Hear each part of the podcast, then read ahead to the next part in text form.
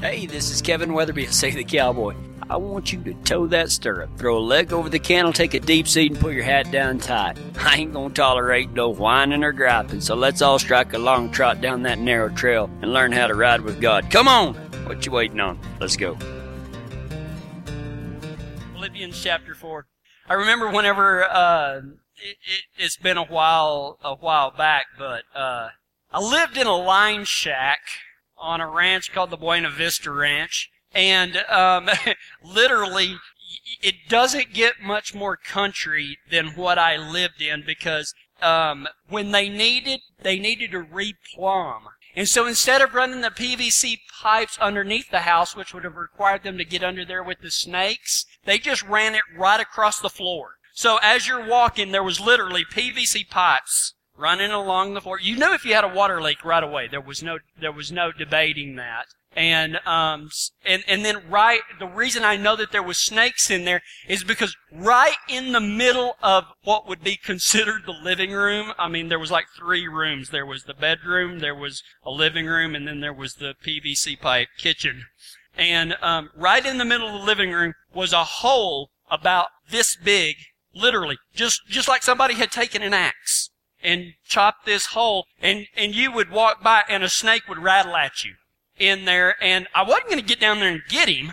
And by the time you got the gun and everything, he'd usually slithered off, but it was kind of eerie when you were walking by there and you'd see like a hundred tracks through the dirt of those snakes under there. So I just figured if I let them be, they'd let me be.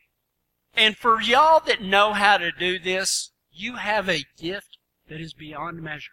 There was a wood burning stove in this place. And I promise you, one of two things happened during the winter.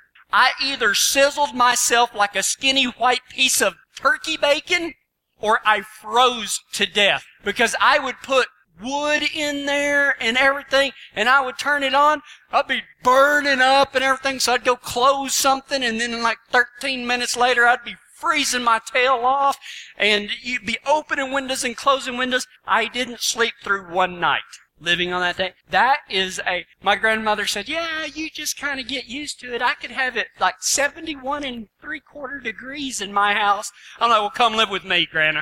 I want you to do that. But you know, I look back on that time and I'm so thankful for it. I don't know why. It was just, you know, it was, you're living by yourself, you're cowboying, you're out on this place, and I guarantee you, when you're, when the comfort of home isn't that comfortable, you don't really mind working because I guarantee you being in the saddle was a lot more comfortable than being at home. No TV, no nothing like that. This was actually before cell phones. I know that that's hard to, to imagine that, that cell phone, I'm only 25, so that's kind of weird, but, um, anyway, it was before cell phones. But, you know, I was thankful for what I had. At the time, I didn't know any better. It was my own place and I was getting to cowboy and I was content all, you know, just, just to have what I had. I was glad that I had a semi-warm shower. I was glad that you had to squeeze in between the sink just to get in the shower. Somebody had put it in later. But I guarantee you one thing that you had to do was be adaptable because I guarantee you nothing ever was the same. It was either too hot or too cold or too dry or too wet or too snaky. It was never not, too snaky, so that was pretty pretty much level on the course. That was living, you know. I think we can all look back to a time when we look back and say, you know what, we didn't have anything, but we had everything. I remember my brother going to Western Texas College and he was rodeoing for them and, and everything like that. He told me not too long ago. He's a very successful businessman. I'm so proud of him for everything that he's done and accomplished in his life and I can just see him going further. But he told me one day, he said, you know what, Kevin? With everything that God has blessed me with, you know, there's times that I'll look back whenever I was at Western Texas College and only had $19 to my entire name and I was just as happy. And I think we can all look back at some point in our life and just say, you know what, there was a simpler time, there was a simpler place. And in Philippians chapter 4, Philippians chapter 4, Paul talks about the secret of living. The secret of living. You know, when you read your Bibles, I know that some of you read your Bibles and you're like, well, I don't know what to read because I've read it four times. Who cares? I don't care how many times you read Philippians chapter 4, you're going to get something new out of it. And I was reading in it the other day, and it was amazing because Paul actually says the secret of living is this. I was like, wow, how come I had never seen that before? But to give you a little background before we read the passage, Paul is in a Roman prison, okay? He is shackled up. He's in the, he's in the hoosegow for spreading the gospel and he's got plenty of time on his hands. And so, um, he writes a letter of thanks to the Philippian church. Now, the Philippian church, the church at Philippi, and uh, it's not Blueberry um, it, or anything like that. It was an actual town. That was funny, and y'all stink. And um, it was the first one in Europe, the very first Christian church in Europe. They had a special relationship with Paul, and Paul loved the church at Philippi. It was the first church. Which I guess now we know where the Baptists get it, right? The first church, first Baptist church, first Presbyterian church, first United Methodist church. Boy, everybody likes to be first. I'm wondering if, since they were the first church in Europe, if they had their little sign that they put their cute little sayings on. And everybody liked those sayings. I'd like to share with you some of my favorite church sign sayings. Some of them are serious, some of them aren't. Today is a gift from God. That's why it's called the present. That's pretty cool. Today is a gift from God. That's why it's called the present. How about this one? The rapture will be the final separation of church and state. Whew! How about this one? This church is prayer conditioned. Wah, wah, wah. That was pretty good, wasn't it? I didn't say amen or nothing. How about this one? Seven days without prayer makes one week. How about this one? What could we put on this sign to make you come? I thought that was pretty, uh, I like that, you know. I kind of like that. But this is my all-time favorite. Many of y'all have seen it. It is a fight in Cumberland, somewhere. I don't know where Cumberland is. But it is a fight on church signs between a Catholic church and a Presbyterian church. The Catholic church puts on their sign, they say, all dogs go to heaven. The Presbyterian church says, only humans go to heaven. Read the Bible. Which the Catholic church says, God loves all his creations, dogs included. To which the Presbyterian church replies, dogs don't have souls. This is not open for debate. To which the Catholics responded, Catholic dogs go to heaven. Presbyterian dogs can talk to their pastors. To which the Presbyterians replied, converting to Catholicism does not magically grant your dog a soul. To which the Catholics responded, free dog souls with conversion. I don't know who that priest is, and I dig him, man. I love that dude. To which the Presbyterians replied, uh, dogs are animals. There aren't any rocks in heaven either. To which the Catholic said, all rocks go to heaven. That is awesome. I love that. That's it, guys. We'll see y'all next week. Let's baptize some people. No, not really. We're going to go into Philippians. All of that stemmed from the first church in Europe, you know, so kind of cool. But Philippians is a happy book. You go read Ezekiel, it's not that happy, okay? But if you, if you want to be happy, read Philippians. Philippians is a great book. It is a book of joy. Um, it talks about joy in suffering, and actually there, you can do that. Um, it talks, uh, that's in chapter one, and there, in chapter two, Paul talks about the joy in serving, and in chapter three, uh, Paul talks about a joy in believing, and in chapter 4, he talks about a joy in giving. Um, the Philippians church has sent to Rome, to Paul in prison, some fellow named Epaphroditus. Y'all didn't think I could pronounce that, did you? That's what his name was, Epaphroditus. And um, anyway, they sent him with a financial gift from the church. They sent this cowboy all the way to Rome so that they could help Paul out in his ministry. Okay? The text that we're going to be reading out of Philippians chapter 4, 10 through 14, is where Paul is thanking them for their gift. Okay? But nestled in this paragraph are these words. I have learned the secret of living every situation. I have learned the secret of living in every situation. Let's read it. Philippians 4, 10 through 14. I'll be reading out of the New Living Translation. How I praise the Lord that you are concerned about me again. I know you have always been concerned for me, but you didn't have the chance to help me. Not that I was ever in need, for I have learned how to be content with whatever I have. I know how to live in almost live on almost nothing or with everything. I have learned the secret of living in every situation, whether it is with a full stomach or an empty one, with plenty or with little, for I can do all things through Christ who strengthens me. Even so, you have done well to share with me in my present difficulty. Did you catch the four secrets in there? Did you hear them? Let's talk about them real quick. The first four secrets of living in any situation. The very first one is in verse 10, the very first verse we read. How I praise the Lord that you're concerned about me again. I know that you've always been concerned for me, but you didn't have the chance to help me. Who was Paul thanking right there? Think about it. Let's read it again. Who was Paul thanking? How I praise the Lord that you are concerned about me again. He was thanking God, wasn't he? And that's the first key the first secret to living in any situation is to always be thankful for God. Always be thankful to God. Now, the Philippian church had helped him, and he knew that it was God working through them. But first and foremost, he didn't say, Hey guys, I appreciate that donation that you got me and everything like that. He praised God for it. Do we do the same thing? In every little deal, do we praise God first, no matter what happens?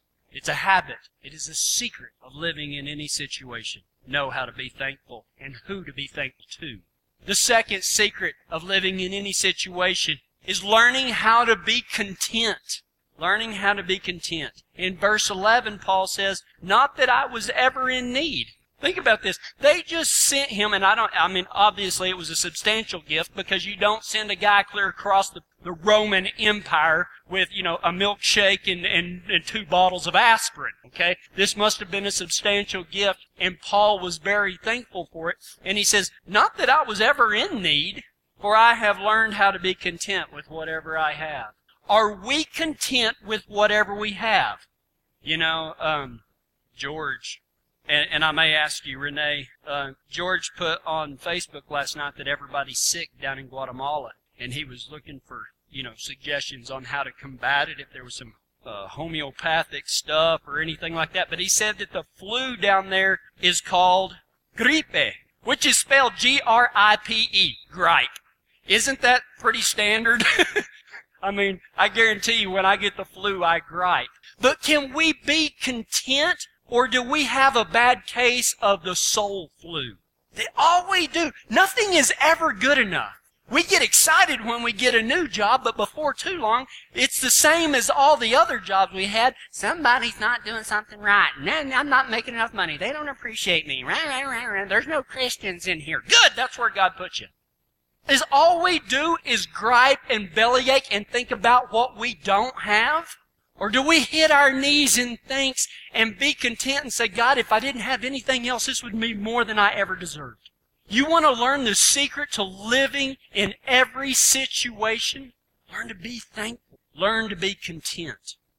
The third secret of living, he was able to adapt to any situation. Verse 12. I know how to live on almost nothing or with everything. But how many of us, the preacher included, I hate it when the preacher talks about himself, even the preacher, we are so staunch and so stiff and boy, we're not going to bend. This is the way it is by gosh, and if this is my opinion, it must be right, and I don't have to adapt to anything. This is the way it needs to be. I will not be happy unless this is, happens this way and in this order, and if my wife doesn't act a certain way, then I'm going to be mad, and if my stupid husband would just learn to do what I told him to, everything would be fine. We are so stiff and unbendable. And you know what happens to something that's unbendable? It breaks. It breaks. Are you adaptable? Can you roll with the punches? Or does everything dictate how you feel? If everything's going good for you, then the world is great and everybody should be smiling. And if something bad happens, then the world is freaking ending. Hate that. No, this isn't a life that we're gonna, you know, French kiss skittle covered unicorns and, you know, throw around frogs to each other. Why you would do that, I don't know, but I mean, some people, that's the way they want to live their life. They're like, oh, everything, I'm a Christian. Everything should just be good and happy and what? No, it's not. Can you be happy? Can you adapt to any situation? I've had to adapt to blizzard-like conditions. And I, and, and I do have a confession to make about that. I'm getting pretty good at it. I just like to poke fun at myself. I'm learning how to dress. Which is good because used to everybody said keep my core warm. I did not understand that that did not mean to put on nine pair of underwear. This is your core. I was mistaken about that. So I'm learning. I'm learning. But you have to be able to adapt. And I'm sorry, but you're not adapting if you're complaining all the time. And if you're complaining all the time, you cannot be content. And if you're complaining all the time, no, you're not adapting, you're not content, and you dang sure ain't thankful. Four secrets of living. And the last one. Be totally dependent on Christ. Total dependent upon Christ. 413. Where I can do everything through Christ who strengthens. Man, that is fantastic. You want to talk about one of God's promises? That's awesome. That is awesome. Are we totally dependent upon Christ? Or is he like an iTunes deal that we put on our iPod every now and then kind of sing along? and then you don't think about him at all. Do you depend on Christ or do you depend on yourself? You pat yourself on the back whenever you whenever something goes good and then you cry out to God when something goes bad? You go, Where are you? How come you don't love me? We got to learn to be totally dependent on Christ each and every day. Now, one of the keys to all of this, I have learned the secret of living in every situation. What do you think key word is? Learned. It's not going to come easy, guys. It's not going to come natural. You're not going to walk out of here and go, whew, Thanks be to God that I'm a Christian and everything. I can just be content now and I can be thankful and I can be happy. I will never gripe again and I can be totally dependent on God without trying at all. It's not going to happen. This is something that you're going to have to learn. This is something that you're going to have to actively participate in. You're going to have a part to play in this. You're going to have to do it. You want to be thankful? Let me tell you, this is, this is pretty deep here. If you want to be thankful, you have to do it. Okay? I know that's kind of hard to understand. But if you want to be content, you have to just do it. If you want to be adaptable, where everything in the world doesn't break you off at the base, you've got to be adaptable. And if you want to be totally dependent on God, you've got to totally depend on God. So what? Really? I mean, why did we read that? So what? I hate to be a bubble burster, okay? I hate to burst anybody's bubble. But verse 413, I can do all things through Christ who strengthens me, is not a blank check for your life. You will not be able to jump off of your roof and fly. Okay? You cannot stand on the peak of your roof and go, I can do all things through Christ who strengthens me. You're gonna fall, dummy. You will not be able to go rob a bank without getting caught. I'm going to rob this bank because I can do all things through Christ who strengthens me. No, it doesn't work like that and you know it. You cannot build a hotel in Elbert County, okay? It can't happen. That was funny. Thank you, Ty. That's why he's the wagon boss. Has anybody seen that Geico commercial where the gal goes up to the gal in white and she's like, you're the one that sold my husband that insurance policy. Now he thinks he can do anything. And the guy's juggling chainsaws. He's like, come on, man, right here. Let me in on this. You're not going to be able to juggle chainsaws. Okay? So, whenever you hear, I can do all things through Christ who strengthens me, it is not a blank check to make you Superman. Dylan is Spider-Man. Not Dylan, but, uh, his son. And that's an inside joke. But it's not going to give you superpowers. It's not going to make you where all of a sudden, you know, it, it's not a genie. Ooh, God, I want, I can do all things through you who strengthens me, and I want to do this. It doesn't work that. Being totally dependent on Christ is what Paul was talking about when he said, For I can do everything Christ who strengthens. Here's the question, and I'm going to ask it twice, just so you get it. Are we dependent on Christ that He will do what we want, or that He will give us the strength to do what He wants? Let me read that again. Are we dependent on Christ that He will do what we want or that He will give us the strength to do what He wants? And I think we all answer that. What verse 413 really means is this. The blessed place you can be is right up next to God, riding with Jesus Christ. You want to talk about the safest, the best place. If you're looking for the secret to living in any situation, it's right up next to God. Riding right beside Him. That way, if He says something, you're right there to hear it. You're on that narrow trail that He's talking about. You're living your life the way He wants you to live it.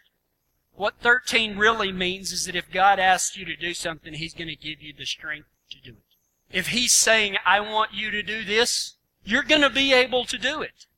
Verse 13 is only talking about in regard of God's will for your life. It's not a blank check. It's in regards to God's will for you. What is God's will? What is it? That question has been asked by smarter people than me and answered by children, I think. What is God's will for our life? It has always been the same. We can go deep into theology and religion and all of this stuff, but don't forget the very first thing that Jesus said to his disciples. The first command he gave was what? Follow me. Man, don't we have a habit of making theology and religion and all of this so hard? Jesus just said. You will never go wrong if you are following me. How do we do that? If you're gathering cattle, let me give you some uh, some parallels. If you're gathering cattle and you're going out to gather, you do not ride in front of the boss. You want to talk about an insult, a faux pas, or whatever you want to call it. You do not ride in front of the boss. You can ride right beside him. You can visit with him. But you do not ride in front of the boss. And it doesn't matter if that boss is your best friend or your employer or Jesus Christ. You don't ride in front of him. You follow him. And the best way to follow him is right beside him. You do what the boss tells you to do. You watch what he does and listen to those who have rode with him for longer than you have. I guarantee you, when I go work on some of these ranches, if we're going out with Charlie Carnahan and I got Sue and Dave with me and I'm unsure what we're going to do and Charlie's up in front, I'm going to ask one of them that's done that more than I have. I'm going to say, hey, can you kind of help me out here? And they're going to say, sure, what we're going to do is this and this and this. Or, you know, sometimes it's hard to understand what the cow boss says because I guarantee you the worst thing in the world is to work a sorting gate. Because what they'll say is, yeah, oh, yeah, oh, yeah, oh. And you will get it wrong every time and get chewed out. I promise you. So, usually the new guy works a sorting gate because the other cowboys have all found something else to do. I guarantee you. Leroy, I know you were like that too. Because you're a cowboy, that's why. Watch what he does and listen to those who have rode with him a long time. How do we listen to God? How can we watch what he does? Guys, the most untapped resource is what most of you forgot today. It's called the Bible. Everything you need to know is found in it. You want to see what he does? You want to listen to him? It's him talking. It's called the Word of God. Somebody says, I've never heard God speak to me. Then you've never read an ounce of the Bible. Or if you have, you didn't read it with the right mindset. It's God speaking to us. That's why He wrote it down. How do we know the will of God? You don't ride in front of the boss. You do what the boss says. You watch what he does and listen to those who've rode with him a long time. You ride with him every single day. Every day. Not just on Sundays, not just during your catastrophe, not during anything else. You ride with Him every single day. You hang out with the cowboys that do ride for Him. You want to get your soul and spirit strengthened? Hang out with other people that are trying to do the same thing you are. And I hate that word try, by the way, that are doing the same thing. Try has this built-in thing that says, well, I'm going to try it, but if I fail, it's okay because I was only trying. No, we need to get away from try and start doing. James said, be doers of the word, not triers of the word. Hang out with other cowboys that ride for him. And the last that I'm going to talk about, because this list is infinitely long, is this. Be kind to every critter you come across. I don't care if they got one leg, two legs, three, four. If they've got eight, you can stomp them. Just saying. It's okay. And if they have no legs, you don't have to be nice to them either. Be kind to every critter you come across and tell them that they can ride the boss too. Are you willing to do that? Because if you're truly riding with Him, you would want others to do the same. And you're not going to be ashamed of it. You go out of this shine. The secret of living. Thank you, the Bible, the Word of God, through Paul, written in a book. And all you have to do is be thankful, which is hard. You're going to have to be content. You're going to have to be adaptable, guys. And you're going to have to last definitely not least, probably the most important, because you can't do any of that other stuff unless you're. You cannot do it on your impossible. You can fly off the top of the roof of a house for about a second and a half, and that's about how long y'all can do it. Now, if you didn't get something out of that, amigos, you've either lost your mind, lost your way, or lost your sense of humor. Maybe all three. Hey, this is Kevin Weatherby again. You know, I just wanted to say thanks for y'all coming, sitting with us for a spell. If you'd like to find out more about Save the Cowboy, just type in SaveTheCowboy.com into that fancy computer or smartphone of yours and you'll be riding with us faster than a catch a dog lined out on a maverick. And we'll see y'all next time. Adios. I'd like to thank my good friends at Integrity Auto Repair for their help in making this radio ministry possible. And their name says it all Integrity Auto. If you're ever in Kiowa, Colorado, go by and see Jim and Kelly Gerald and tell them Save the Cowboy sent you.